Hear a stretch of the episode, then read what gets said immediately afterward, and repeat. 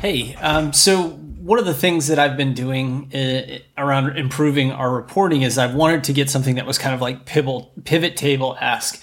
And I was kind of hoping to do a lot of this stuff in the browser because um, I just was like, well, it'd be great if I could just kind of do like live on the the Go reporting, um, and then I, everyone on our team could see it. But um, I just haven't been able to find anything that's like pivot table like. So I finally actually set up Excel with a pivot table. And right now I'm just looking at like an old set of data locally. Um, but it's already the data, the data I have is actually li- real data. Um, but it, it's actually from like the end of January. It, but the amazing thing about this is that just setting up the pivot table, um, I was able to finally do, um, to sort like the, total contract value, so the amount of money that people have actually given us in, over their lifetime. Um, so I was able to actually sum up total contract value by their grade. Remember, we um, A, B's, and C's are kind of like a passing grade, and a D and an F is kind of like a failure grade.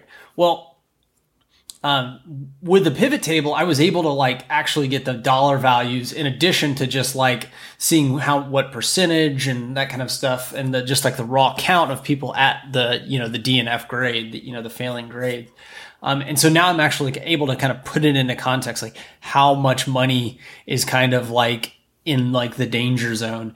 And so for our annual subscribers, um, 18 uh, 0.4 percent of their of the total contract value um, is kind of in a failure rate. I mean, it's it's a it's a it's a very significant number. It's a six figure number, um, and the monthly thirty seven and a half percent are in that kind of failure zone. So there's clearly like this group of people that like are paying but like aren't using it and maybe even staying around for a really long time because believe it or not the total contract value of these people that are in the failure rates are higher than even uh, the people that have like a like a c average or a d average. Like the f averages actually have more contract value than the higher ones.